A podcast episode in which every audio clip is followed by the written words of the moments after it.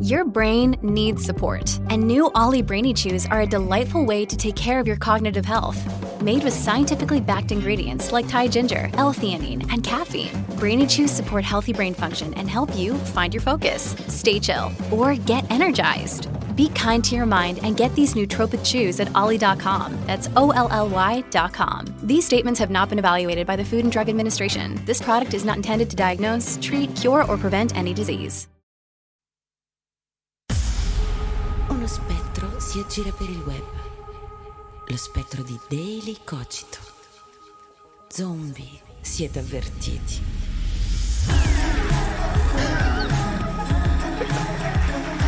Buonasera!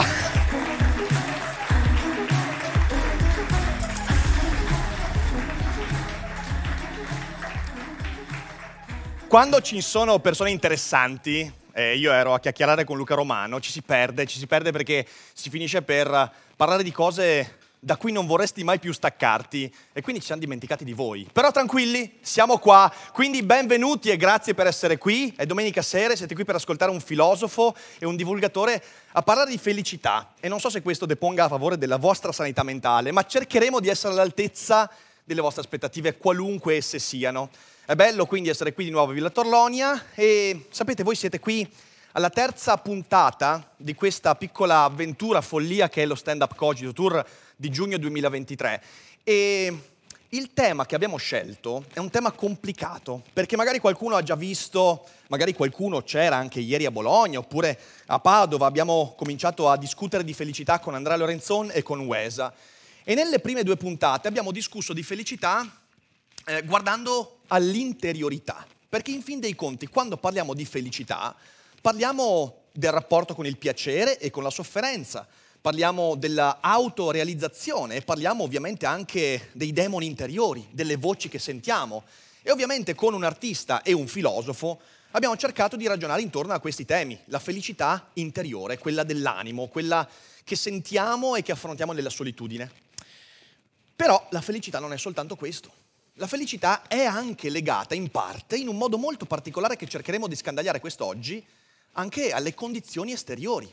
La felicità infatti ha a che fare con eh, delle condizioni che gli altri ci pongono, che l'ambiente circostante ci pone, che la società ci pone.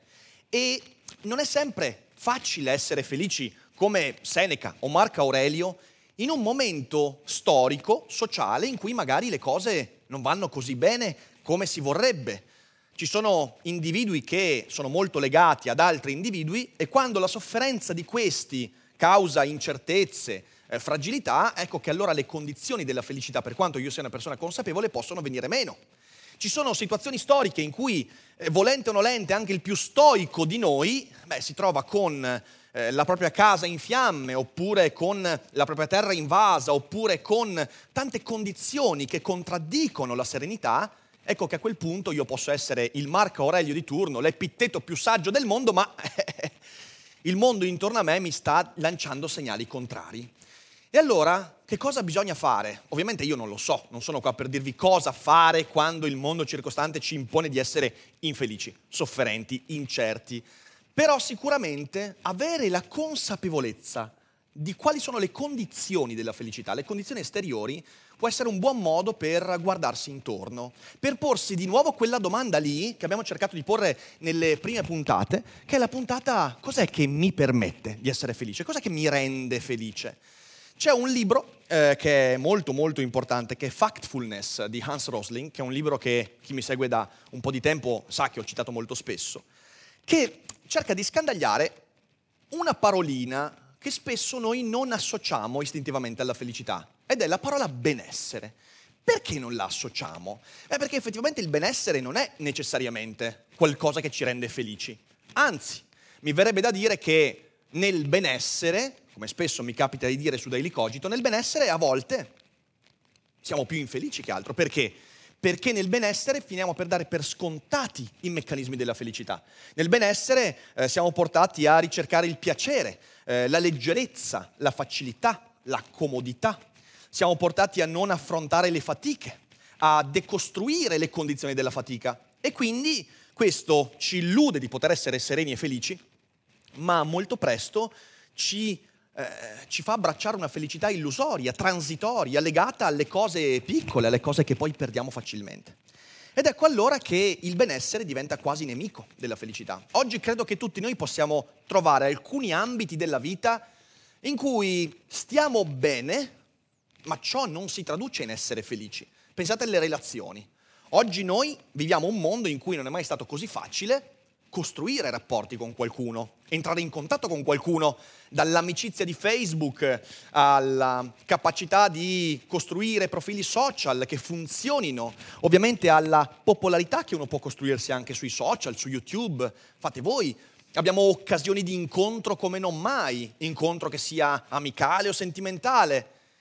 Eppure potremmo dire che oggi questa, questo ampliamento delle nostre relazioni possibili eh, ci rende felici? E noi in realtà perché poi ci accorgiamo che questo enorme possibile contatto, potenziale contatto con altre entità umane non si traduce nella costruzione di rapporti, relazioni autentiche, confidenza, familiarità, fiducia. Anzi, molto spesso finiamo per dare per scontato e considerare l'amicizia di Facebook, l'amicizia del metaverso, come qualcosa che ci può bastare. E cosa accade? Accade che ci basta finché stiamo bene, finché stiamo nel benessere. Ma poi il benessere porta anche ad avere dei momenti di sofferenza, di incertezza.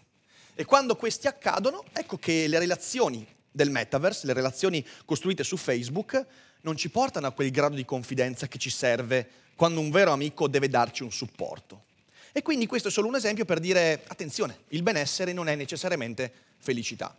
Però Hans Rosling, in questo bellissimo libro Factfulness, cerca di ragionare su un fatto che è importante.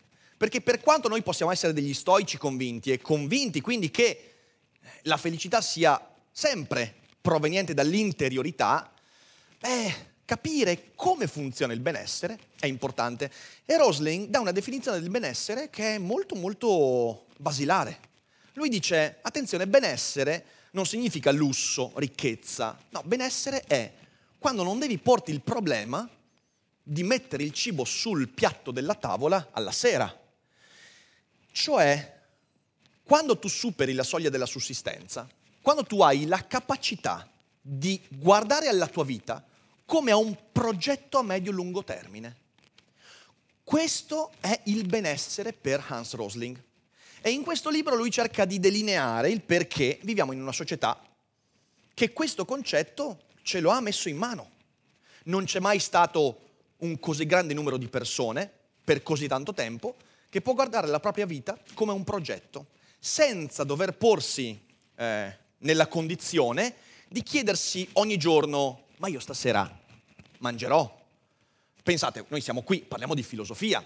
La filosofia è un lusso sfrenato. La filosofia ha la capacità di ragionare su cose astratte, non immediate, non legate all'immediata sopravvivenza, a cose che ci divertono, ci fanno riflettere, a cose che ci porteremo a casa come degli accessori, degli optional, che poi diventano, speriamo, necessari, ma che sul brevissimo termine non ci danno veramente il piatto sulla tavola. Beh, questo è un grande lusso. È un grande lusso poter usare le proprie idee per ampliare la propria vita e la propria comprensione di sé e del mondo. Ecco allora che il benessere è questa progettualità. Se io ho la possibilità di progettare la mia vita, quello, secondo Hans Rosling, è benessere. Questa è una condizione importante, non eh, necessaria, perché attenzione, ci sono tante persone nella storia che riescono a trarre felicità dalla propria interiorità in uno stato di assoluto non benessere. Guardate a tutte le persone che, che, che vivono in condizioni molto peggiori delle nostre, ma che avendo stima delle proprie capacità, dei propri talenti, riescono a trarre quella forza di voler uscire da una condizione contraria al benessere con ogni fibra del proprio corpo e della propria mente. Quindi il benessere è importante, non è necessario, però sicuramente siamo colpevoli spesso di dimenticarci che per essere felici il benessere, quello che ci circonda, questa capacità di dare progetto alla mia vita, di avere una visione che non sia basata sull'oggi, ma sul dopo, dopodomani, e questo in realtà dovrebbe essere un ampliamento della felicità. Solo che poi capita, come dicevo prima, che alcune volte diamo per scontato questo benessere. E quando lo diamo per scontato, ecco che non prende più significato. Lo per, quando lo diamo per scontato, finiamo per cadere nella condizione contraria alla felicità. E allora il benessere diventa addirittura qualcosa che è controproducente per quella ricerca interiore, che è la condizione invece necessaria per la felicità. Senza il benessere qualcuno può essere felice. Deve farsi un mazzo così, ma può esserlo. Può anche conquistarsi un'uscita da quello scarso benessere, da quella mancanza di benessere, perché il malessere lo porta a dare significato a ogni gesto che fa, a ogni pensiero che fa. Se siamo nel benessere e non abbiamo invece quell'interiorità, è difficile che possiamo essere felici. E allora cercheremo di ragionare con l'ospite di questa sera intorno alla relazione fra benessere, fra società, fra ambiente, crescita, energia e felicità in che modo possiamo essere più consapevolmente felici, non felici per questi concetti, ma più consapevolmente felici. Come possiamo ritagliarci uno spazio di maggior comprensione intorno a ciò che ci rende felici e che ci rende noi stessi, guardando in faccia le condizioni esteriori che ci aiutano a essere felici. Come possiamo far sì che il benessere, di cui siamo circondati, di cui anche altri ci hanno circondati e che ogni giorno ci permettono di avere, come possiamo far sì che questo benessere non remi contro di noi? Questa è una domanda complicata, e come ogni domanda di questo stand-up cogito. Cercheremo di scandagliarla, non daremo risposte, è impossibile, però cercheremo di dare degli strumenti per andare a casa poi con qualche domanda in più. E lo faremo con un amico, con un divulgatore, con un professionista eh, dell'ambito della comunicazione scientifica, di cui ho grande stima e ogni volta che ci chiacchiero insieme mi porto a casa delle cose che mi rendono anche più felice di come ero prima. E quindi io adesso presenterò il nostro ospite, dopo avervi tediato con questa introduzione. Prima di farlo però io vorrei ringraziare anche lo sponsor di questa puntata, di questo tour, che ci permette di essere qua questa sera e di portare avanti tutta quanta questa avventura. Grazie a NordVPN. Cosa? Cosa? Una VPN nel 2023? Ma che stiamo scherzando? Eh, in realtà avere una VPN nel 2023 è una cosa piuttosto importante. Migliora la sicurezza della tua navigazione impedendo ai malintenzionati là fuori di appropriarsi dei tuoi dati. Ti dà la possibilità di accedere a siti e contenuti non disponibili nel tuo paese. E poi protegge la tua privacy anche quando usi connessioni non protette. Insomma, avere una VPN è essenziale per navigare in tranquillità nel XXI secolo. Ma allora, perché NordVPN? Intanto perché è l'unica VPN che aderisce alla politica di no log, ovvero neanche la VPN ha accesso ai tuoi dati quando è attiva sulla tua navigazione perché ti dà accesso a costo zero anche ai servizi Threat Protection, ovvero un anti-spyware e anti-malware sempre attivi sul computer, e a NordPass, la cassaforte perfetta per le tue password. E poi perché NordVPN è partner di Daily Cogito da ormai molto tempo e io sono utente NordVPN da molti anni e non potrei più farne a meno. Grazie a Daily Cogito e al link che trovi in descrizione avrai accesso a NordVPN con uno sconto esclusivo e alcuni mesi gratis in più inclusi in un prezzo imperdibile. Inoltre il servizio prevede un rimborso completo in caso di disdetta entro 30 giorni, non c'è nessun motivo per non provarlo. Grazie a NordVPN e grazie a chi userà il nostro link per iniziare a usare questo fantastico servizio. E adesso torniamo a... E rieccoci qua, stavamo parlando di americani che pensano che cosa? No, che in America ci sono dei luoghi dove i rossi di capelli sono vittime di bullismo e il termine derogatorio con cui vengono eh, indicati è ginger. Ah, ok, bello, bello. Eh, cioè, mi sento così a casa. mi sento così a casa sul web dove ormai Barbarossa, il rosso, uno oggi mi scrive il rosso ha preso una bella lezione. E dici, ma intanto il rosso, ma, ma, ma cosa se siamo, siamo, intorno a una tavola con del vino? Non ho capito. E poi, vabbè, eh, però, però, è bello, ma non siamo qua a parlare di rossi, siamo qua a parlare di blu, come il, il dottor Manhattan.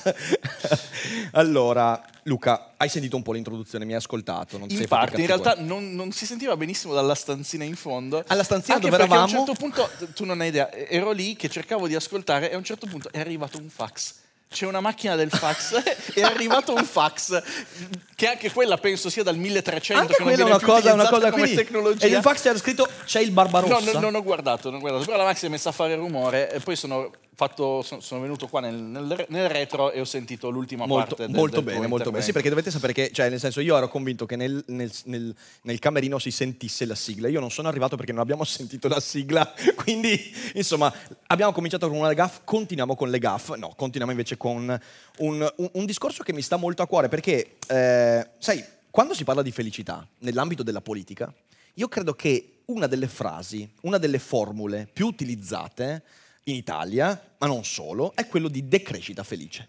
Cioè c'è questa idea che eh, abbassando ehm, i consumi, le aspettative, i comportamenti, eh, stando in mezzo posto, come eh, si dice in- in- nei viaggi di Gulliver, potremmo essere più felici.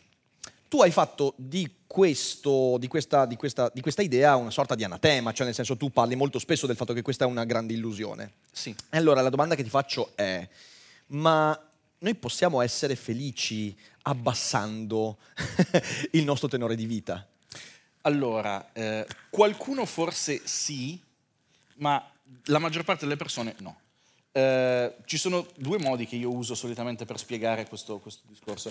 Eh, il primo è un banale fatto, eh, diciamo, statistico, e cioè che tas- l'indice di sviluppo umano, che è un parametro utilizzato dalle Nazioni Unite per stimare più o meno il benessere, perché il PIL veniva considerato troppo capitalista come indicatore, quindi hanno inventato questo indice che poi correla uno a uno con il PIL, per cui alla fine è la stessa cosa, però eh, l'indice di sviluppo umano correla molto bene con il consumo energetico. Per cui di fatto non ci sono società che stanno meglio di noi usando meno energia di noi. When you need mealtime inspiration, it's worth shopping Kroger, where you'll find over 30,000 mouthwatering choices that excite your inner foodie. And no matter what tasty choice you make, you'll enjoy our everyday low prices, plus extra ways to save, like digital coupons worth over $600 each week. You can also save up to $1 off per gallon at the pump with fuel points. More savings and more inspiring flavors make shopping Kroger worth it every time. Kroger, fresh for everyone. Fuel restrictions apply. E l'energia è poi un'unità di misura, bene o male, di tutto quello che noi utilizziamo, nel senso che ogni, ogni bene di consumo di cui facciamo uso, alla fine puoi ricondurlo a un utilizzo di energia. Eh, e questo è il primo fatto. Il secondo fatto è il discorso della piramide di Maslow. Eh, ci sono dei bisogni basilari, poi ci sono dei bisogni secondari, poi ci sono dei bisogni terziari. Ora, la felicità non è tanto essere sul gradino 2 o sul gradino 3 o 4, è salire Certo. dal gradino 2 al gradino 3, quindi acquisire dei- una, una felicità che poi ti apre a nuovi bisogni, per cui è difficile anche che la felicità possa essere una, una costante, uno stato, come dire, permanente. Però ecco, n- non si è mai sentito di qualcuno che invece sia felice scendendo lì i gradini. Eh, questa erronea percezione è data dal fatto che alcuni si ricordano che magari quando, erano, quando hanno scalato il gradino precedente, non so, un secolo e mezzo fa, abbiamo avuto accesso a qualcosa che ci faceva stare bene e stavamo bene. E quindi se tornassimo lì staremmo bene, ma, ma non è vero. Cioè, da allora abbiamo salito un gradino in più e ciò che ci fa stare bene sono cose in più e tornando indietro non staremmo bene, staremmo male. Il fatto che magari ci fossero persone che erano contente della loro vita contadina un secolo e mezzo fa non significa che oggi, dopo aver sperimentato lo stile di vita di cui godiamo oggi, perché è un privilegio, eh, tornando indietro potremmo, essere, potremmo divertirci a lavorare la terra, andare in miniera e, insomma, e, e quant'altro. Per cui no, io sono eh, un forte avversatore del concetto di decrescita felice, eh, anche perché non risulta. Nel senso, eh, sì, distor- sì, prova, un- prova a piegare il microfono in fuori, guarda. Ok, proviamo così, ok? Credo meglio. Va sì. bene? Ehm, sono un forte avversatore eh, perché, ripeto, non risulta. Cioè, se noi volessimo esempi di decrescita, ce ne sono stati. no? Generale l'economia mondiale è sempre cresciuta, ma localmente o momentaneamente si sono verificate delle fasi di decrescita. Non ce n'è mai stata una felice, neanche quelle in qualche modo programmate. Si è tentato di fare degli esperimenti, diciamo, di eh, decrescita, eh, di abbandono di certe tecnologie, di ritorno al passato. Ci sono stati dei tentativi in questo senso, nessuno è finito bene. Nella migliore delle ipotesi è finito con delle crisi, eh, insomma, economiche, nella peggiore è finito con dei bagni di sangue, Pol Pot è stato un esempio, no? Pol Certo. Pot, mentre il comunismo di Stalin era un comunismo molto, alla- cioè, bisogna diventare più forti, più potenti, costruire grandi opere, avanzare nella tecnologia, no? Eh, il comunismo di Pol Pot era proprio il- bisogna tornare alla vita di campagna, bisogna collettivizzare le fattorie, no agli intellettuali, no all'industria, torniamo tutti a lavorare la terra. È morto un terzo della popolazione per la carestia. Ehm, quindi, diciamo, a livello proprio fattuale non si verifica questa cosa. E l'altro motivo è che questo discorso qua io lo ritengo un discorso fortemente razzista. Eh, nel senso che è un discorso che noi ci permettiamo di fare da persone che hanno acquisito una certa quantità di benessere che oggi diamo talmente per scontata da poter ragionare su quanto ci serve o quanto non ci serve. Sì, forse dovremmo prendere di più la bicicletta invece dell'automobile. Va bene, per carità, però ecco, ci sono più o meno 8, mi- 8 miliardi di persone nel mondo, di queste 7 non hanno accesso ai nostri standard di vita, ok? Eh, di queste 7 persone c'è un miliardo di persone che non ha l'elettricità e quindi andare fare questo discorso sulla decrescita quando di fatto 7 miliardi di persone nel mondo aspirano legittimamente ad una crescita del proprio benessere che si attua solo attraverso una crescita dei consumi energetici, badate bene, energetici non per forza del consumo di materie prime, esiste la possibilità di disaccoppiare queste due cose, secondo me è un discorso molto, molto razzista, è il, il solito di- discorso del eh, bianco, se, se mi perdoni questa roba un po' woke, che va eh, in Africa e dice adesso ti spiego come devi far funzionare la tua economia con la decrescita. Giustamente quelli poi ti mandano a quel paese, non tanto gli africani, ma per esempio eh, il pre- premier indiano Modi indiani, sì, alla, alla mm, Summit mondiale sul clima di Glasgow, credo fosse un anno e mezzo fa, eh, ha detto chiaramente, o non era quello di Glasgow, era quello prima forse, comunque ha detto chiaramente, eh, noi se volete che riduciamo le, le- insomma, le emissioni delle centrali a carbone ci date mille miliardi per costruire delle insomma, centrali nucleari e altre tecnologie low carbon, altrimenti fin tanto che io devo portare l'elettricità, l'energia, il benessere a tutto il paese, perché ci sono aree rurali dell'India dove ancora non ce l'hanno, e il carbone è il modo più veloce per farlo, anche se non è il migliore dal punto di vista ambientale, io continuerò a bruciare carbone. E questa è una realtà alla quale tocca adeguarsi. Sai, c'è, c'è questo aspetto, perché hai fatto l'esempio dell'India ed è una cosa che, eh, perché ho citato Fact- Factfulness dei Rosling, che per quanto sia un, un testo che andrebbe aggiornato ai nuovi dati che danno ancora più ragione alle sue tesi, però eh, c'è un punto in cui lui dice, eh, ti rendi conto di essere felice quando vedi quello scatto che dicevi, quando tu nella piramide di Maslow vedi di essere passato dal livello 1 al livello 2, dal livello 2 al livello 3. Eh, mentre se tu vivi già immerso in un livello 5, eh, finisci per darlo per scontato. Noi oggi, e l'abbiamo visto con la pandemia, l'abbiamo visto in tanti modi, ci siamo accorti di aver dato per scontate tantissime di quelle condizioni del benessere, eh, di non esserci più chiesti, per esempio, da dove arriva sta elettricità, ok? Cioè, co- cos'è, qual è la fatica che il mondo ha fatto per arrivare a questo. Perché? Perché vivendo già immersi in qualche cosa è come se appunto tu non ti chiedessi più quali condizioni hanno portato a quell'aspetto. E allora la domanda che ti faccio è questa. Eh, ci sono due prospettive, una pessimista e una ottimista, e voglio sentire quale tu abbracci.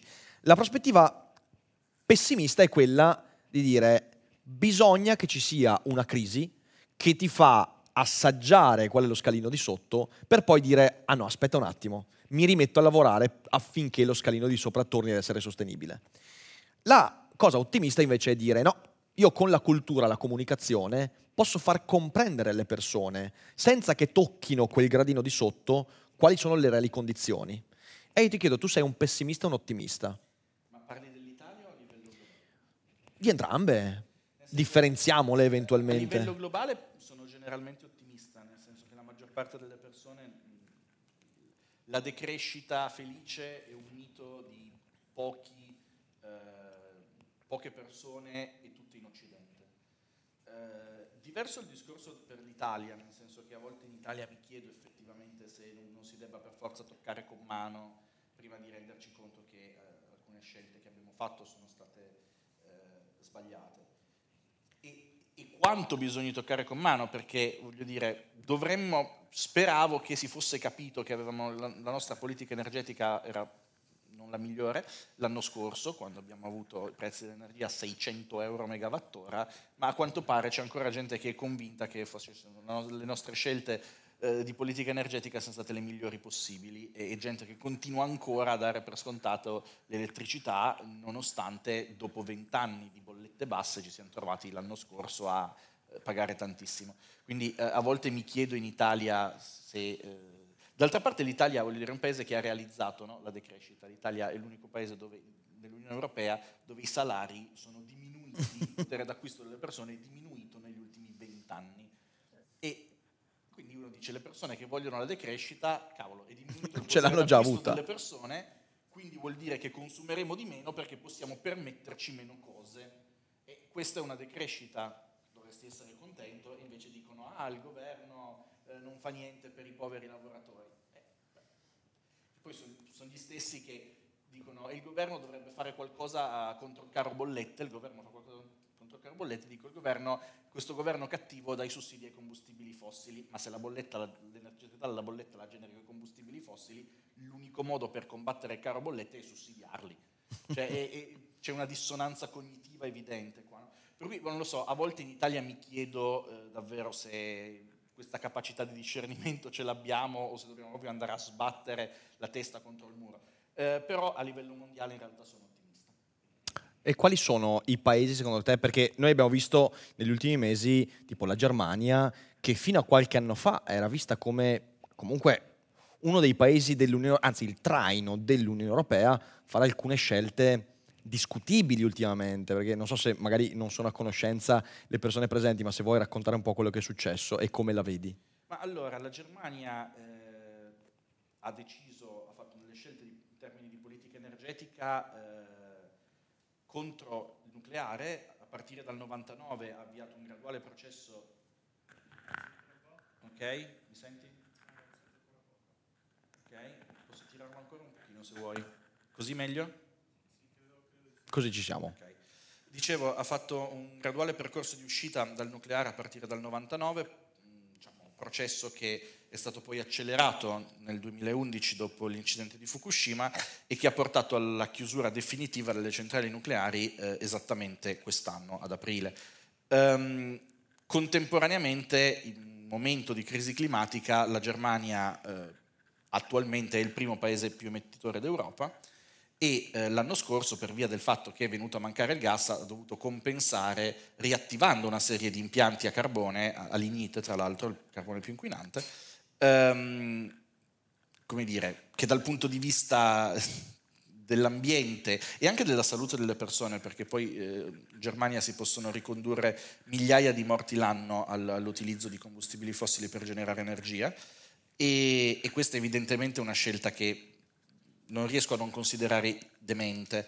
Eh, scu- scusa il termine, non so se si dice, eh, però, ehm, e, eh, il risultato di questo, eh, cioè la Germania contemporaneamente ha tentato una politica energetica basata sulle energie rinnovabili, andando a sbattere con, contro il muro della realtà, e cioè che le energie rinnovabili, eh, essendo intermittenti, non possono fisicamente oggi soddisfare il fabbisogno energetico, soprattutto quello di un grande paese industrializzato, eh, per cui il risultato è che la Germania ha speso un sacco di soldi, ha una rete elettrica molto instabile, ha delle bollette carissime e adesso, a causa della crisi dell'anno scorso, che si è aggiunta come ciliegina sulla torta, la Germania da due trimestri è in recessione.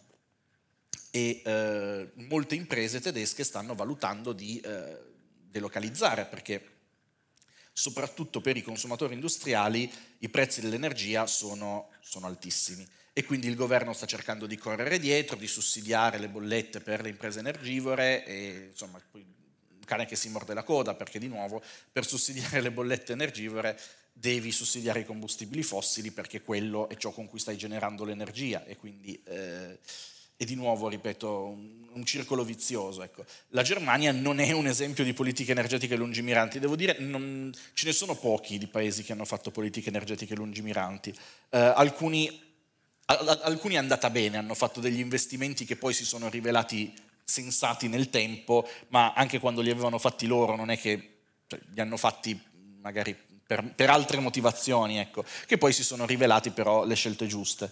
Um, io faccio sempre il confronto tra Germania e Francia, intanto perché sono due paesi simili per certi versi, no? PIL, densità di popolazione, eh, presenza di industrie importanti, energivore, sono due paesi simili anche per consumo energetico. Eh, già l'Italia ha circa la metà del consumo energetico della Germania. E la Francia ha, fatto, ha investito molto nel nucleare anni, a partire dagli anni 70, poi negli anni 2000 ha un po' tentato di autosabotarsi, eh, però ci è riuscita solo fino a un certo punto e quindi oggi per fortuna la Francia gode di bollette particolarmente basse e di emissioni particolarmente basse. Ehm, le motivazioni con cui la Francia ha fatto questa scelta non erano di carattere ambientalista, erano motivazioni prettamente sovraniste, cioè dopo la crisi del Kippur del 73 erano stanchi di dover dipendere per il petrolio da paesi insomma, instabili certo. e eh, quindi hanno detto facciamo il nucleare così almeno l'elettricità ce la possiamo fare in casa senza, senza questa dipendenza. Viceversa la Germania l'anno scorso ha avuto questi problemi perché assieme all'Italia proprio erano i due paesi più esposti eh, alla dipendenza dal gas russo. Eh, la Germania in particolare attraverso il gasdotto Nord Stream che poi è, è saltato eh, e, e l'Italia attraverso sistema di gasdotti e per fortuna che avevamo il gasdotto TAP che in qualche modo ha compensato parzialmente, perché sennò l'anno scorso saremmo andati veramente gambe all'aria. Su questa cosa qua che, che hai appena detto, perché vorrei tornare al concetto di felicità, ehm, cercando di capire un po' meglio anche a livello collettivo come funziona tutto ciò, perché io ho questa percezione che secondo me si può tradurre tanto a livello individuale quanto poi collettivo c'è una visione della felicità eh, secondo cui tu sei felice quando il tuo modello, il modello con cui leggi la realtà, ti fa sentire di aver ragione. Questo avviene soprattutto quando, per esempio, tu hai un'idea del mondo, che di solito viene tradotta anche con ideologia, e tu usi quella gabbia concettuale per interpretare quello che avviene. Tu trai felicità o soddisfazione o piacere dal fatto che il tuo modello interpretativo ti dà ragione, anche quando magari la realtà poi va in controtendenza. Tu sei, è un autoconvincimento, un'autosuggestione che è indubbiamente qualcosa che oggigiorno porta molto piacere. Pensa soltanto al dibattito sui social, quando in fin dei conti trionfa l'idea di partenza Assolutamente così, ma questo... E poi dall'altra parte, no, eh, però voglio fare un, un, passo ulteriore. Dall'altra parte, che è quello che io credo mh, è il motivo per cui io e te andiamo d'accordo, eh, c'è quella felicità, che è una felicità un po' più differita, che nasce però da qualcosa di spiacevole, cioè dall'accorgersi di aver avuto torto. Io, intorno alle politiche energetiche, eh, energetiche nucleari, ho tratto piacere nel momento in cui mi sono accorto che dieci anni fa pensavo delle stronzate. Io, certo, io l'ho già detto anche pubblicamente, al referendum del 2011, 2011. 11, io, io, ho votato contro il nucleare. Okay, ho votato il nuclea- contro il nucleare eh, per tanti motivi, eh, non giudicarmi, non giudicarmi, ero una persona... Ah, lo sapevo già, no, sto scherzando, sto scherzando. Eh, e poi, eh, ma perché mi sono, mi sono, ho votato quello? Perché avevo una famiglia che la passava in un certo modo, avevo, eh, frequentavo degli ambienti che mi avevano informato in un certo modo, ma poi soprattutto perché non mi ero mai veramente interessato a quelle cose. Non è che mi fossi mai letto un articolo eh, o ascoltato qualcuno che ne parlava o confrontato i dati. Avevo la narrazione, che era quella della paura, che era quella del pericolo e via dicendo. E quindi ho votato contro il nucleare. Quando io poi nel 2000, credo 14, 15, 16, ho cominciato a mutare opinione, ho cominciato a mutarla leggendo delle cose, perché alcuni amici mi hanno fatto leggere delle cose che prima non avevo letto, per pigrizia, per snobismo e via dicendo, e io mi ricordo quando mi sono detto, che coglione, ho provato piacere. Ho provato piacere, l'abbiamo parlato anche ieri con Wesa, ho provato piacere quando mi sono accorto di essermi sbagliato. Questa cosa molto spesso non si traduce per molte persone in felicità. Perché? Perché l'accorgermi di aver sbagliato prende una connotazione antagonistica eh, che mi fa sentire depotenziato. E invece, secondo me, non è così. E questo ha a che fare un po' con l'idea che abbiamo della felicità. Allora, la domanda che ti faccio è, non la domanda scontata quale delle due sposi, perché già lo so, ma com'è secondo te che si può contrastare la prima idea di felicità? La felicità sul, sull'immediato, sull'avere ragione a tutti i costi, sul voler far trionfare la propria visione, anche quando la realtà ti dà torto? Uh, Dio, è una domanda a un milione di dollari, non lo so, nel senso che io comunque ammetto tranquillamente di provare la prima forma di felicità anche spesso, nel senso che c'è un piacere narcisistico nell'avere ragione e nell'ottenere ragione, eh, nel senso avere ragione e poterlo dimostrare in pubblico è una cosa che dà una soddisfazione di qualche tipo, è un po' come, non lo so, vincere una qualche forma di di lotta, di incontro, di pugilato. Cioè, io vedo anche la, la, la, dialettica quasi come uno sport, per mm-hmm. cui in qualche modo cioè, ammetto di trarre una soddisfazione. Ti piacerebbe il corso di retorica di Vittorio Sgarbi? non lo so se mi piacerebbe quello non credo. di Vittorio Sgarbi, anche perché poi la, la è una retorica, insomma, basata essenzialmente sull'insulto. Si intitola io... L'arte della dialettica e dell'ottenere ragione. Ah, ok. Eh, vabbè, ma ne parliamo un'altra volta, ne parliamo un'altra volta. Non è il caso qua stasera. no, ehm, io in generale credo che vi sia un piacere, non solo, non necessariamente nello scoprire di essersi sbagliati, ma nell'imparare qualcosa di nuovo. Mm-hmm. Che tu avessi prima una convinzione opposta o che tu prima avessi un niente. E quella è una cosa che a me piace molto in generale, arricchirmi, imparare cose. E ehm, però non, come indurla negli altri, questo onestamente è una cosa che vorrei sapere, nel senso io nel mio lavoro cerco anche di suscitare curiosità nel prossimo, però non, non sono in grado di farlo con tutti. Eh, sicuramente oggi c'è una società che non stimola questo tipo di, di mentalità, ecco sia nella scuola, sia nella famiglia, sia nello spettacolo, televisione e quant'altro. Eh, si cerca di stimolare più un ragionamento, mm, mi verrebbe da dire, statico. Quindi questa è la tua convinzione, farò di tutto per confermarla e eviterò anche solo di farti andare oltre, di farti scoprire qualcosa di nuovo. Eh, ci sono delle eccezioni ovviamente e io tra l'altro nel referendum del 2011 non è che votai a favore, io non votai uh-huh. eh, perché in quel momento io sul nucleare avevo un giudizio a metà, nel senso che non mi ero ancora informato abbastanza.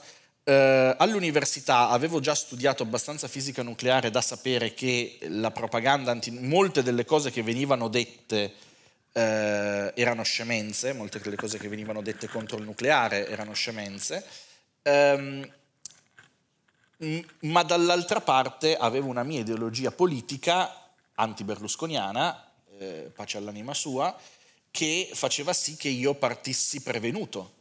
E quindi io gli dico, siccome poi non si votava solo sul nucleare, ma si votava su una legge ad personam, adesso non mi ricordo più qual era, Lodo Alfano, legittimo impedimento, una di quelle lì. E quindi eh, l'idea di andare a votare eh, qualcosa che poteva piacere a Berlusconi, oltretutto in un referendum dove si votavano anche sulle sue leggi ad personam, era assolutamente no. Dall'altra parte eh, sentire la sinistra e soprattutto Beppe Grillo parlare di nucleare mi faceva male al cuore e quindi anche votare, votare contro il nucleare, ho detto no, cioè questa propaganda qua è, è scorretta a prescindere. E non che fossi favorevole al nucleare, però mi rendevo conto che venivano dette delle scemenze. Beppe Grillo veniva a Torino a dire, cioè Beppe Grillo andava in giro per l'Italia a dire che se facciamo il nucleare non abbiamo un grammo di uranio, però l'anno prima veniva uh, in Piemonte a protestare contro la TAV dicendo che la Val di Susa era piena di uranio e che se avessero scavato il tunnel avrebbero fatto cadere questa polvere radioattiva su Torino e allora già lì uno dice deciditi o, o l'uranio c'è o non c'è. E, ehm, per cui, insomma, sentendo quelle cose lì dicevo, no, io non posso votare contro il nucleare dando ragione a questi qua, però non posso votare a favore perché do ragione a Berlusconi, allora non, non voto. e poi mi sono interessato all'ambito dopo il 2015, dopo gli accordi sul clima di Parigi, in cui mi sono reso conto, si è iniziato a parlarne anche di più di riscaldamento globale, mi sono reso conto dell'entità del problema e delle potenziali soluzioni andando a guardare qualche dato, quali sono i paesi con le emissioni più basse, ok, togliamo il Bhutan, il Nepal e l'Etiopia, dove le emissioni effettivamente sono basse perché sono tra i primi 30 paesi più poveri del mondo, quali sono i paesi con un PIL decente e delle emissioni basse, eh, ok, ci sono l'Islanda, la Norvegia, eh, la Francia e la Svezia. L'Islanda e la Norvegia hanno una densità di popolazione eh, inferiore a quella del Polesine eh, e in mezzo ai ghiacciai e quindi hanno accesso a risorse idroelettriche che noi non abbiamo. La Francia e la Svezia hanno le centrali nucleari, allora uno dice mm, aspetta un momento, non è che forse... E allora poi da lì ho iniziato a studiare, sono passati cinque anni prima che decidessi di dedicarmi alla divulgazione su questo tema e, e, oggi continuo a studiare perché mi piace imparare cose nuove su questo argomento e anche su altri poi in realtà. Eh, vorrei, che, cioè, vorrei, trasmettere alle persone, intanto cerco di farlo, di trasmettere alle persone il bello di scoprire cose nuove, mm-hmm. eh, però ci sono anche, credo che sia anche comunque un fatto di essere portati in qualche modo, ci sono persone certo. che sono che apprezzano naturalmente la scoperta e ci sono persone che si sentono più al sicuro nel proprio orticello e quindi far presentargli qualcosa di nuovo è difficile perché certo. si trovano certo. bene lì, non vogliono... Ultimamente io ho scoperto, ho visto alcuni video eh, di alcuni canali di divulgazione, eh, soprattutto anglosassoni, eh, che parlano molto del, dell'uso delle scorie. Okay? Ora, eh, nell'ambito delle, eh, de, del, del nucleare, molto spesso le scorie sono il tema eh, più divisivo, perché le scorie sono quelle che fanno paura, quelle pericolose e via dicendo. E una cosa che io ho scoperto, in realtà lo sapevo già soltanto teoricamente, ma questi video sono andati molto nello specifico, è che in realtà ci sono già le tecnologie utili per riutilizzare più volte le scorie eh, e che in alcuni di questi video dicono che la statistica, cioè gli studi affermano che le scorie attualmente esistenti negli Stati Uniti, che adesso sono stoccate e sono lasciate in eh, dei, dei, container adibiti appositamente, eh, dei siti insomma studiati appositamente, potrebbero le scorie, solo già quelle esistenti, illuminare tutti gli Stati Uniti per i prossimi 110 anni. Credo, Ora, credo siano di più. Cioè, una... 110 anni per un riutilizzo. Sono molti di più. Per un riutilizzo, sì, sì, sì, sì esatto. esatto. Sono, credo, credo che siano 600 anni. 600 anni per le scorie attualmente esistenti. Sì, sì, sì. Che sono devi, considerare, devi considerare che quando il combustibile esausto contiene all'interno circa il 97% della sua energia potenziale, quindi puoi estrarre 30 volte più energia di quella che hai già estratto. Eh, solo che quel 30 volte in più richiedono macchine, reattori di tipologia diversa, più complessi, più costosi, soprattutto con gli assetti regolatori in essere che sono, rendono, già rendono la vita estremamente complicata al nucleare esistente al nucleare avveniristico, lasciamo stare. Sì, perché questa cosa qua, io quando, eh, di nuovo, io sapevo in linea teorica il riutilizzo, perché ne avevamo anche già parlato, però non conoscevo la magnitudo. E io ogni tanto mi fermo e mi dico, ma noi sappiamo che c'è un problema ambientale molto forte, sappiamo che dobbiamo ridurre le emissioni, sappiamo che ci sono dei piani per farlo, che sono dei piani molto complicati peraltro, perché il piano europeo dell'eliminazione del carbone entro il 2030-2035 è veramente molto molto complicato. Eh, è molto ottimista. È molto ottimista. Eh, e poi ti rendi conto che esistono già delle soluzioni che sono soluzioni di magnitudo inarrivabile, cioè non c'è nessuna possibilità che neanche qualsiasi altra soluzione paventata possa avvicinarsi a questo tipo di risultato. E però dall'altra parte eh, c'è una ritrosia enorme per colpa poi di quella che è una disinformazione da un lato e anche di paure dall'altro. Però allora io mi chiedo, ma se le magnitudo sono così anche convenienti, 600 anni, ok, di energia di fatto pulita, ok, certo, eh, no, non è l'eolico, ok, però è un'energia pulita, eh, che non viene neanche mai presa in considerazione perché io devo andare a cercare un contenuto in inglese di nicchia che mi spiega anche in modo abbastanza semplice questa cosa che in realtà sarebbe facilmente divulgabile da un punto di vista eh, di come funziona. Ma perché questa roba qua succede? Perché la, la, la, domanda che ti fai è ma qu- quanto infelici vogliamo essere? di fronte a tutto quello che si può fare. Ma io credo che la magnitudo, hai parlato della magnitudo della soluzione, sia una delle cose che spaventa è una delle cose per cui di fronte a un salto in avanti, che sarebbe un enorme salto in avanti, um, le persone sono come dire, un po' timorose, dicono no, piuttosto facciamo un passo indietro che farne uno in avanti così lungo. Um, cerco di spiegarmi meglio. C'era un articolo sul blog di John Cochrane, un economista, che eh, si intitolava eh, Where is my flying car? E eh, dove lui dice che essenzialmente il fatto di aver ritardato in qualche modo eh, l'inizio di un'era nucleare sta mantenendo l'umanità in qualche modo nel XX secolo, consentimi. Lui dice l'unica evoluzione tecnologica veramente grande che c'è stata negli ultimi 50 anni è quella di Internet. Certo. Um, tutte le altre tecnologie sono bene o male le stesse, più efficienti. Le macchine sono le stesse macchine che c'erano 50 anni fa, ovviamente col motore più potente, fanno più chilometri per litro di benzina, adesso ci sono anche le auto elettriche, hanno gli schermi touch digitali, quello, il cambio automatico, quello che vuoi, ma alla fine è un oggetto con un motore che fa girare quattro ruote. Gli aerei stessa cosa, anzi gli aerei forse si sono evoluti anche meno delle macchine in proporzione. No? Um, il Boeing 747 c'era eh, 40 anni fa e oggi lo stanno forse dismettendo alcune compagnie aeree, altre li usano ancora. E lui dice perché non abbiamo visto, perché il salto tecnologico che ci ha portati nel giro di 80 anni dall'avere le carrozze coi cavalli all'avere gli aeroplani si è fermato. Cioè, dopo gli aeroplani abbiamo fatto i migliori aeroplani possibili, ma non stiamo più andando avanti. E lui dice perché noi abbiamo attraversato un'epoca in cui siamo passati dal bruciare la legna o il carbone nelle, nelle locomotive mm-hmm. all'aver veramente esplorato il pieno potenziale dei combustibili fossili facendoli diventare la fonte primaria che dà, dà energia alla nostra civiltà. E quando era il momento di fare la stessa cosa con l'energia nucleare, che è milioni di volte più efficiente, ci siamo spaventati. E lui dice, forse se avessimo inaugurato l'era nucleare, se fosse, avessimo abbracciato appieno, se avessimo esplorato appieno le potenzialità che le tecnologie nucleari ci offrono, probabilmente oggi avremmo davvero l'autovolante dei, de, di ritorno al futuro. Lui lo dice in maniera provocatoria, ovviamente, però è veramente un discorso di noi oggi abbiamo l'energia nucleare da 80 anni, nel senso il primo reattore di Fermi del 42, dicembre del 42, e in questi 80 anni ci abbiamo fatto bollire dell'acqua. Perché alla fine è quello che facciamo, noi usiamo la fissione per far bollire dell'acqua e generare elettricità facendo, mandando Brodo. il vapore in una facciamo turbina. Un brodino. Ci facciamo un brodino, dai, col nucleare. no. E se avessimo provato, se avessimo invece di regolarla, di restringerla, di metterle delle barriere, avessimo provato a lasciarla espandere, dove saremmo arrivati? Ci sono dei concept bellissimi, io poi sono un nerd di queste cose, quindi mi vado a leggere, ci sono dei concept bellissimi di motori, nucle- motori a scoppio nucleari. Cioè con... non, è un, cioè non, è una felice scelta di parole, secondo me. Lo so, cioè, però in realtà... Motore a scoppio nucleare, ti aspetti, ma che bella realtà... macchina!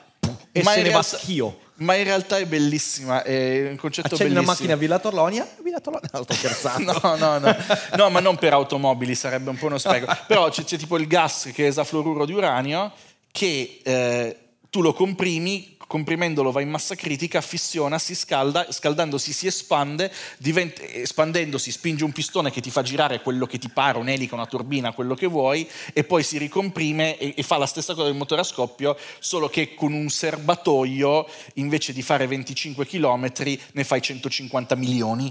Fai l'andata e ritorno dal Sole e ora immagina una roba del genere, una roba del genere, un concept del genere che è rimasto sulla carta perché era una bella idea, ma richiederebbe talmente oggi con la regolazione che c'è attorno al settore nucleare, già solo lo sviluppo di un design realistico sarebbe eh, certo. costosissimo certo. e, e cioè, il rapporto costi-benefici sarebbe sfavorevole.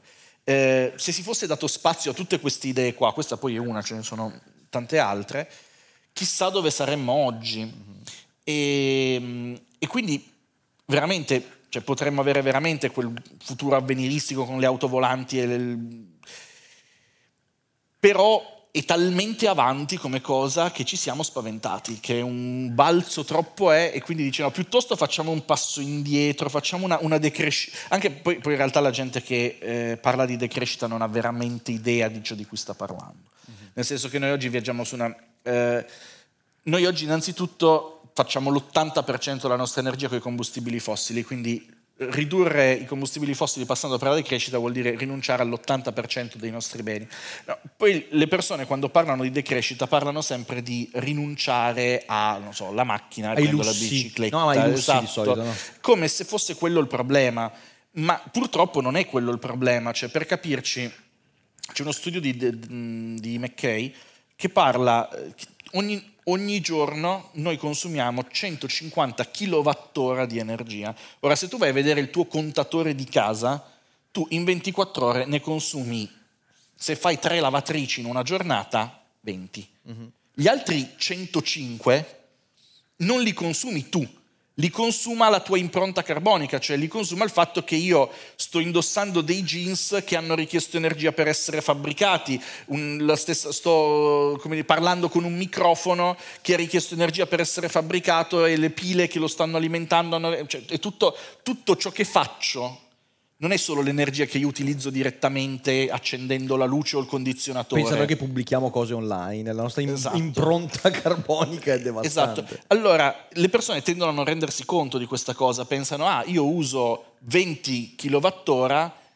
al giorno, se faccio una lavatrice in meno, se tengo il condizionatore a un grado in più, riduco da 20 passo a 15 e ho ridotto il mio impatto ambientale del 25%. No, l'hai ridotto dell'1%, perché tutto il resto, tutto ciò con cui ti vesti, tutto ciò che utilizzi, il cibo che mangi ha richiesto energia per essere prodotto, trasportato, confezionato e quant'altro.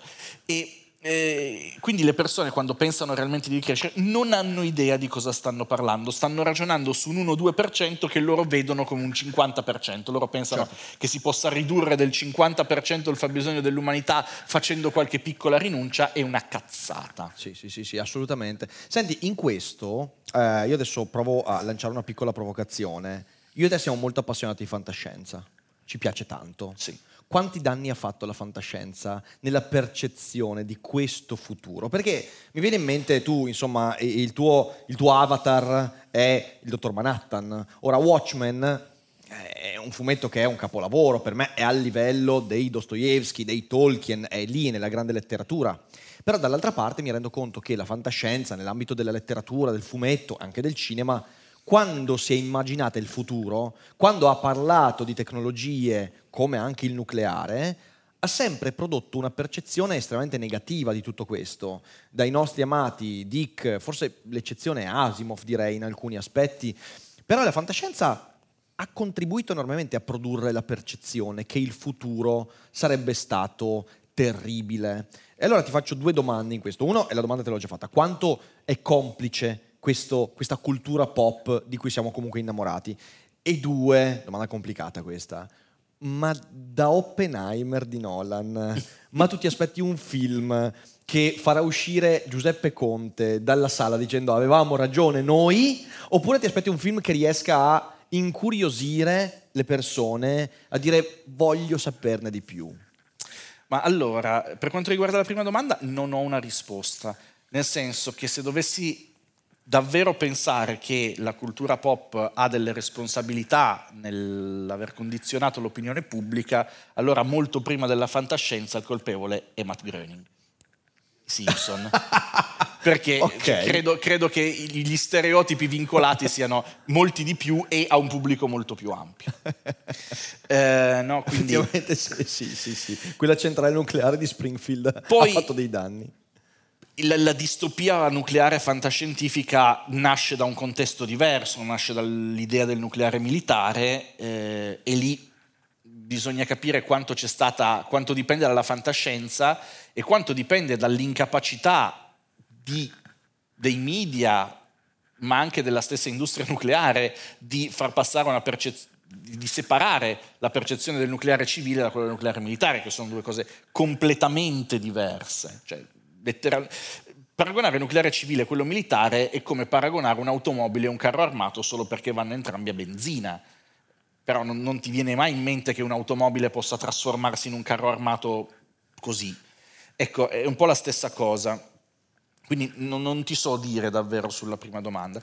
Sulla seconda, ma allora, a parte un paio di scivoloni, generalmente Nolan è un regista che fa dei bei film.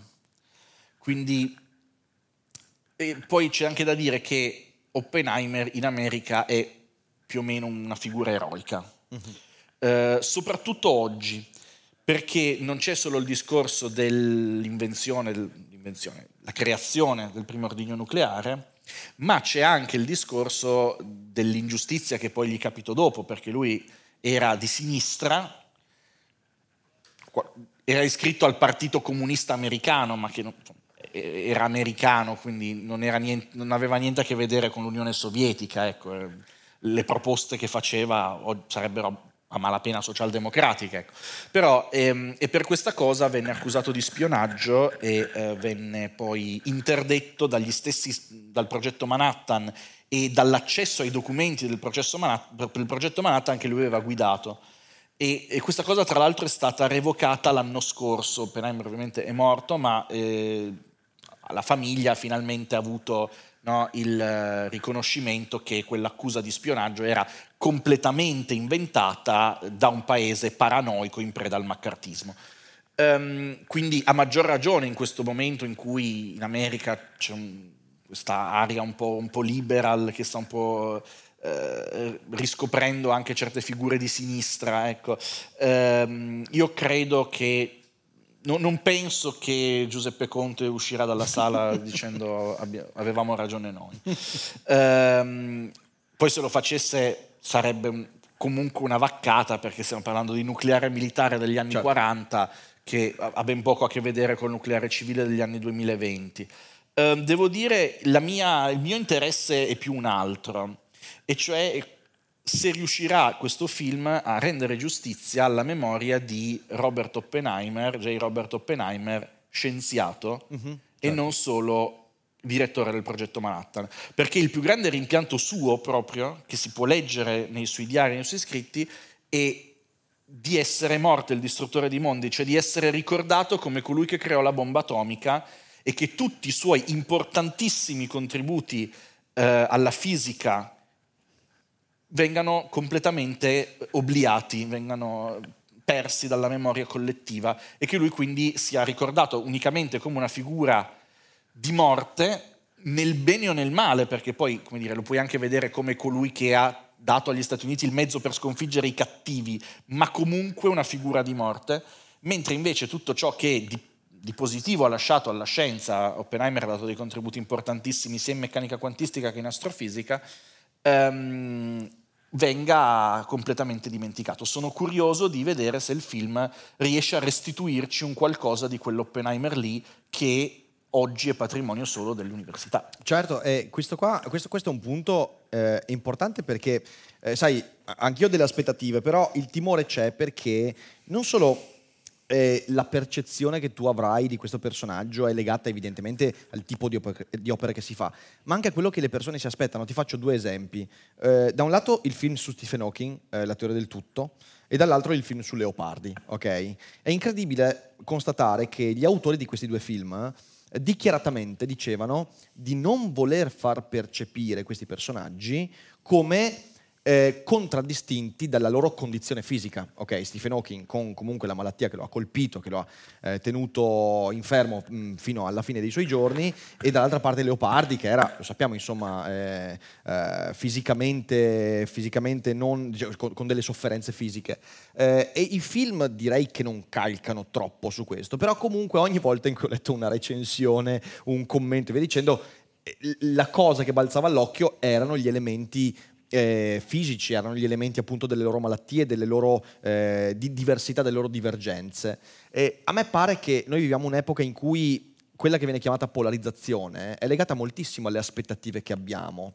E la domanda che mi faccio è, eh, in un'opera come questa, come quella su Oppenheimer, basterà il fatto di avere un buon film per, perché di nuovo la felicità di cui parlavo prima, quella di essere felici perché tu vedi confermate le cose che già pensi, è una gabbia incredibile, una gabbia incredibile in cui ci siamo rinchiusi. Ma allora, se basterà a cambiare la percezione collettiva non lo so, però c'è da dire una cosa, che mentre in America la figura di Oppenheimer è estremamente nota, mm-hmm. in Europa lo è molto meno. È eh, e quindi molte persone andranno a vedere il film di Christopher Nolan su questo tizio senza avere un'idea precisa di chi è. Quindi io credo che questo film abbia la possibilità di non alterare la memoria storica del personaggio, ma di fare qualcosina per rendergli giustizia dal punto di vista scientifico. non so se lo farà, spero che lo faccia, credo abbia almeno in Europa la possibilità di farlo. In America no, perché Oppenheimer è passato alla storia in quel modo lì ormai. E poi anche per la... cioè, Oppenheimer fu messo poi a dirigere il progetto Manhattan perché era di famiglia ebraica, bisognava mettere un ebreo perché era contro i nazisti, insomma ehm, era già celebrato all'epoca come figura, cioè, venne messo come direttore del progetto Manhattan anche per un discorso di immagine e quindi la sua immagine è rimasta legata lì. Però nel resto del mondo queste questa parte è meno nota. Tu diresti che la tua passione per la fantascienza ti ha spinto a fare quello che stai facendo adesso? Non direttamente, nel senso che io ho sempre avuto una passione per la scienza e la tecnologia e quindi ne è scaturita in maniera quasi naturale una passione per la fantascienza, soprattutto quella un po' realistica. Ehm, Tipo? eh, The Martian, Mm, ok. ma anche, tu non so se hai letto Orson Scott Card, il gioco di Ender. Eh, me l'hai, me l'hai consigliato quella volta. Io devo dirtelo, io l'ho cominciato.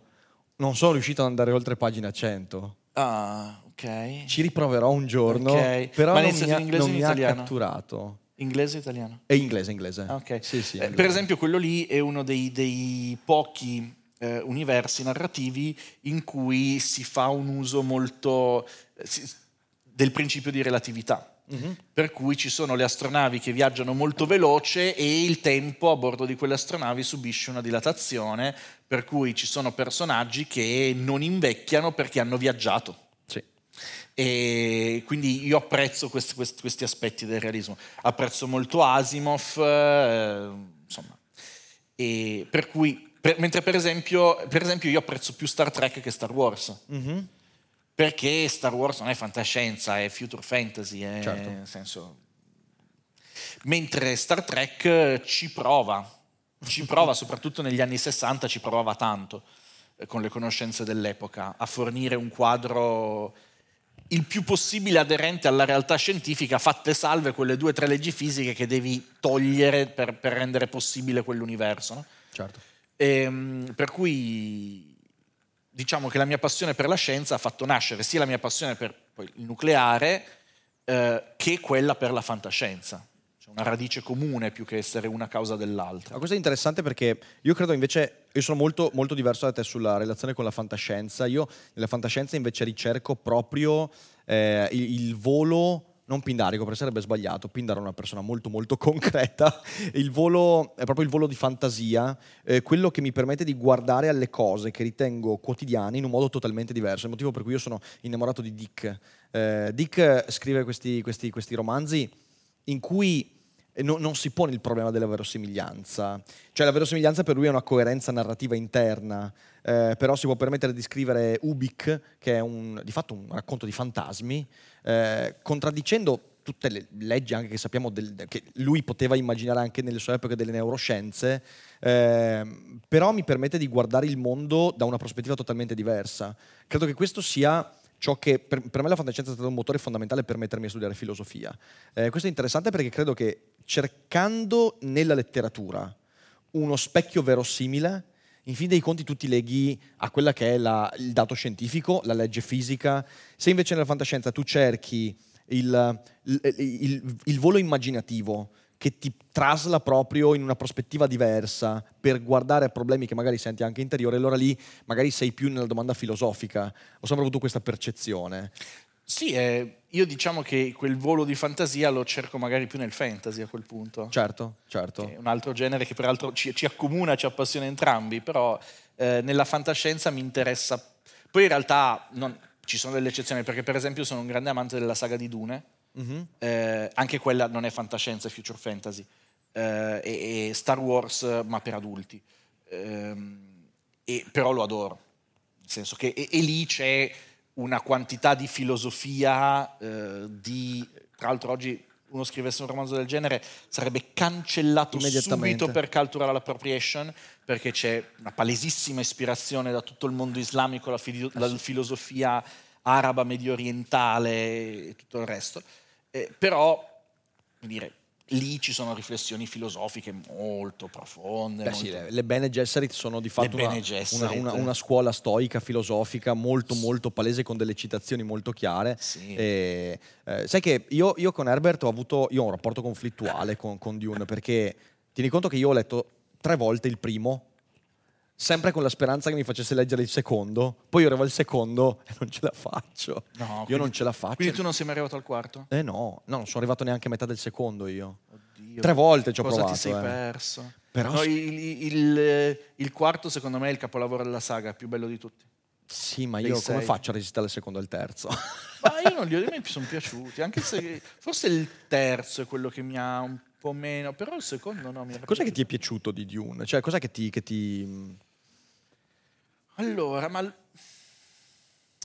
intanto il mondo è un mondo veramente molto molto particolare, unico nel suo genere, nel senso che è un mondo fantascientifico dove c'è il viaggio interstellare, per dire dove ci sono, però è un mondo fantascientifico senza le macchine. Mm. perché c'è questa pre- pre- preistoria, no? questa cosa che viene, non viene narrata, ma viene messa lì, per cui c'è stata la guerra dell'uomo contro le macchine, l'uomo ha vinto, ma da allora le macchine non si usano più. E ci sono questi calcolatori umani, sono i Mentat, che fanno funzione delle macchine. E per lo stesso motivo le rotte nello- nell'iperspazio non vengono calcolate dalle macchine, ma da esseri umani in botta di melange. Eh, melange è questa, la, spezia, che si estrae solo Una su- trocca, diciamolo, No, è una è, trocca. è una droga a tutti gli effetti, che, che fa tante cose, è un po' un, un elemento chiave dell'universo narrativo, perché da un lato consente la navigazione spaziale, dall'altro consente percezioni extracorporee, ti fa parlare con i tuoi, an- con- con i tuoi antenati, in qualche caso anche co- con i tuoi discendenti, insomma, è, è un... Una roba un po' alla Scientology, eh, melange. Sì, sì. Ron Hubbard però applicato concretamente. Esatto. E, mm, poi mi piace molto le- l'eso- l'esotismo, nel senso che questa ambientazione è, è unica. C'è questo mondo desertico, ostile, con questa cultura palesemente mutuata da- da- dalle culture arabe medievali, eh, i Fremen, che hanno queste tecnologie uniche per riciclare l'acqua perché Quella è la grande intuizione, poca. secondo me, del, del romanzo. E quella è una delle. Poi, Pazzesca. Poi ci sono questi. Anche come sono state create le forme di vita, no? L'idea che anche in un deserto ci sono delle forme di vita, qualcosa che vediamo qua sulla Terra.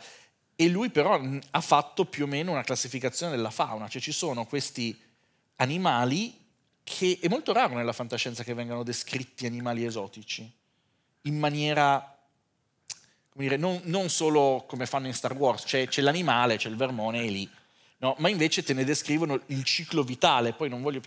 Questa cosa viene poi sviluppata Certo. nei libri successivi perché il ciclo vitale dei vermi delle sabbie, dal- da larva a verme adulto, è fondamentale ed è in simbiosi con l'evoluzione stessa del pianeta e quindi con l'esistenza della spezia. E, e questa cosa è abbastanza unica nel suo genere, secondo me. Quindi credo che siano questi i motivi. Poi i personaggi, eh, alcuni personaggi di, di Frank Herbert secondo me sono geniali. Uno per esempio è il Barone Harkonnen. Mhm. Barone Harkonnen è veramente uno dei cattivi migliori mai creati. E non- siccome ci sono oltretutto i film, eh, che è uscito il primo, la prima parte del primo libro messa in film e deve uscire la seconda. Visto che sei così appassionato. Abbastanza. Eh, gli do un sette e mezzo. Ok, ok, quindi hai delle buone aspettative sul Ho secondo. delle buone aspettative sul secondo. Ha fatto, è discretamente fedele. Ci sono alcune cose che avrei voluto che fossero spiegate un po' meglio, tipo i Mentat, Mhm. che vengono invece messi schiaffati un po' lì. Ehm, però per il resto la storia viene seguita abbastanza fedelmente e ho apprezzato le interpretazioni. Eh, mi è piaciuto molto Stellan Skarsgård come barone, mi è piaciuta molto Rebecca Ferguson come Lady Jessica, ehm, mi è piaciuto molto Oscar Isaac come Eh, Luca fantastico, fantastico. E quindi sì, ho, Hai delle buone aspettative. Ho delle buone aspettative, vediamo cosa ne E esce. ultimamente, visto che adesso siamo entrati a parlare di fantascienza, ok? Adesso il ciclo di Ender lo mettiamo da parte perché quello lo riprenderò fra qualche anno, se avrò digerito. Eh, eh, cose, cose interessanti che ti è capitato di leggere fra fantasy e fantascienza e diresti questo secondo me vale la pena? Allora, io ammetto di aver letto poco ultimamente perché c'è più che altro poca letteratura. mi ultimamente, devo- diciamo negli ultimi anni. Devo dai. leggere molta saggistica. Eh, per quanto riguarda il fantasy, una delle saghe che da sempre trovo più belle che vorrei rileggere è quella di Elric di Melnibon, Ok. eh, Melniboné, anzi si dovrebbe, eh, di Michael Moorcock. E purtroppo devo dire, Michael Moorcock non scrive bene quanto Tolkien. Tu sai che erano contemporanei? Sì. E che Michael Moorcock era in qualche modo critico dello stile narrativo di Tolkien, perché in Tolkien c'è il bene e il male. E perlomeno nei libri più famosi c'è sempre una chiara distinzione tra personaggi buoni e malvagi. Anche se dicono che anche Sauron ha fatto cose buone, cioè nel senso... cioè mi dicono che Eh, forse- colpa di Gondor, mi dicono. Cioè, sai, si è espanso Sgiliath, Sì, però sì, questo sì, è un altro è- discorso. Lo, lo hanno provocato. Sì, lo hanno è stato provocato. Ehm, no, vabbè. eh, dicevo, in Tolkien, nei romanzi più famosi è molto chiaro quali sono i personaggi buoni e malvagi. Forse Gollum è quello un po' più ambiguo. Eh, non è così poi in realtà nelle altre opere, nel Silmarillion o, o nei Figli di Urin ci sono personaggi che sono molto più am- grigi. Però la critica di Murkoch era proprio che il bene e il male non sono così netti. È molto più forte in qualche modo la separazione tra ordine e caos. E quindi i personaggi di Murkoch tendono a essere molto più antieroici eh, rispetto a quelli di Tolkien e mo- il conflitto non è quello tra bene o male, ma è quello tra ordine e caos. E lo stesso protagonista, Elric, è un personaggio tormentato, è un personaggio che fino all'ultimo non sai se salverà il mondo lo, dis- o lo distruggerà. Il problema è che Murkoch non scriveva altrettanto bene. Altrimenti, secondo me, sarebbe uscito un altro capolavoro paragonabile al Signore degli Anelli e invece è uscito solo un bel libro. E io quello lo- non l'ho mai letto, lo conosco per sommi capi, ne ho sentito parlare, però non l'ho mai avvicinato quello. Eh, più che altro perché, beh, io devo dirlo, cioè nel senso, fantasy è un genere che ho letto molto di meno, eh, perché io sono uno di quei lettori che è arrivato a Tolkien, poi ha scandagliato un po' qua e là, però ho sempre trovato cose mo- molto simil tolkieniane e quindi mi ha fatto perdere molto velocemente No, interesse. ci, sono, ci sono delle saghe fantasy molto belle. Un'altra che mi è piaciuta particolarmente è quella di Lukianenko, eh, autore russo, ehm, che palesemente si è ispirato dal gioco di ruolo Mondo di Tenebra. Ah, ok. Ehm, però è riuscito a creare una saga, secondo me, veramente interessante. Titolo? Eh, il primo libro è I Guardiani della Notte, da cui hanno tratto un film orripilante. Eh, però in realtà i libri sono molto belli e anche lì c'è, c'è molta filosofia dietro. Ehm, e, e li ho apprezzati particolarmente. È urban fantasy, cioè fantasy ambientato in epoca contemporanea. Eh, poi fammi, sto, sto- sto riflettendo su altre, altre saghe interessanti. Beh, tra, tra poco, a, a quanto pare, c'è, c'è un annuncio che a me, devo dire, che, che ha- muove molto interesse. Eh, ci sarà la trasposizione in serie TV del ciclo di Hyperion, di Simmons. che io non ho letto. Tu non hai mai letto? No. Eh, vabbè, allora, cioè, è la saga di fantascienza, dal mio punto di vista, più importante insieme a quella di Asimov. Cioè, una saga incredibile. In quel libro c'è... A parte che è un'esplosione immaginativa incredibile, cioè Simmons ti, ti fa fare veramente un viaggio incredibile. Ehm, però c'è il personaggio, secondo me, più inquietante e spaventoso della storia della fantascienza, che è l'Averla, che è questa creatura che è, eh, che- che- che- è un'entità e che ha dei poteri pazzeschi, però ha soprattutto delle intenzioni che sono completamente nascoste ai personaggi e che dà proprio una- un'inquietudine. Leggilo, cioè il ciclo di Hyperion è fantastico. Ne fanno la serie TV adesso, io ho una paura fottuta, perché se non sbaglio è una produzione Netflix, quindi mi aspetto, mi aspetto qualcosa di terribile. Un po' paura anch'io. Però dall'altra parte cioè, hanno fatto comunque tipo un lavoro decente con Sandman, quindi magari qualcosa... Con Sandman sì, a parte Lucifer devo dire che Sandman mi è Eh, piaciuto. Lucifer l'hanno proprio sbagliato, eh, mamma mia. E sai che era interessante l'idea inizialmente? Perché la- la- l'attrice, che non mi ricordo come si chiama, quella che fa Brienne in Game of Thrones, Sì, non mi ricordo neanche poteva il essere una buona scelta che poi ha depotenziato il personaggio. Sì, hanno proprio snaturato secondo me il Sì, personaggio di Lucifer. sì, sì. Eh, cioè non è tanto il fatto che l'abbiano cambiato di genere, ma proprio come l'hanno reso, che manca proprio del carattere del fumetto. Ehm, io tra l'altro tra poco esce la terza stagione di The Witcher. Ah, E anche lì io, io sono appassionato dei videogiochi soprattutto, ho letto anche i libri I libri sono carini, hanno delle, non, li, non li considero dei capolavori del fantasy, però Che sta succedendo qua? Scusate, no, è che sentivamo tutto quello che stava avvenendo lì. Eh, lo considero molto gradevole come lettura e con degli spunti interessanti. E ho paurissima per la terza stagione perché Netflix, ulti- Netflix ultimamente è andata su un, wokismo eh, veramente ridicolo. Incrociamo le dita, speriamo che tirino le fuori dita. qualcosa di, di- di decente. Allora, ascoltami, eh, visto che abbiamo toccato gli argomenti del nucleare, della fantascienza e abbiamo dato anche degli spunti, credo, anche di lettura magari, insomma, interessanti, adesso credo che abbiano voglia di fare qualche domanda e di interagire con noi. Quindi io concluderei la puntata per chi sta ascoltando in differita, quindi io ringrazio tutti quelli che, sono, che hanno seguito il video, eh, insomma speriamo di aver portato degli spunti interessanti, io ringrazio Luca per questa chiacchierata. Ringrazio te per l'invito, è sempre bello discutere. Grazie mille, grazie mi mille veramente. sempre. E adesso noi passiamo alla QA, quindi domande e risposte. Eh, adesso insomma passeremo il microfono all'interno della sala e cerchiamo di, di ascoltare qualcosa insomma, e vedere se c'è qualche domanda interessante. E quindi ciao a chi è in live e torniamo al pubblico.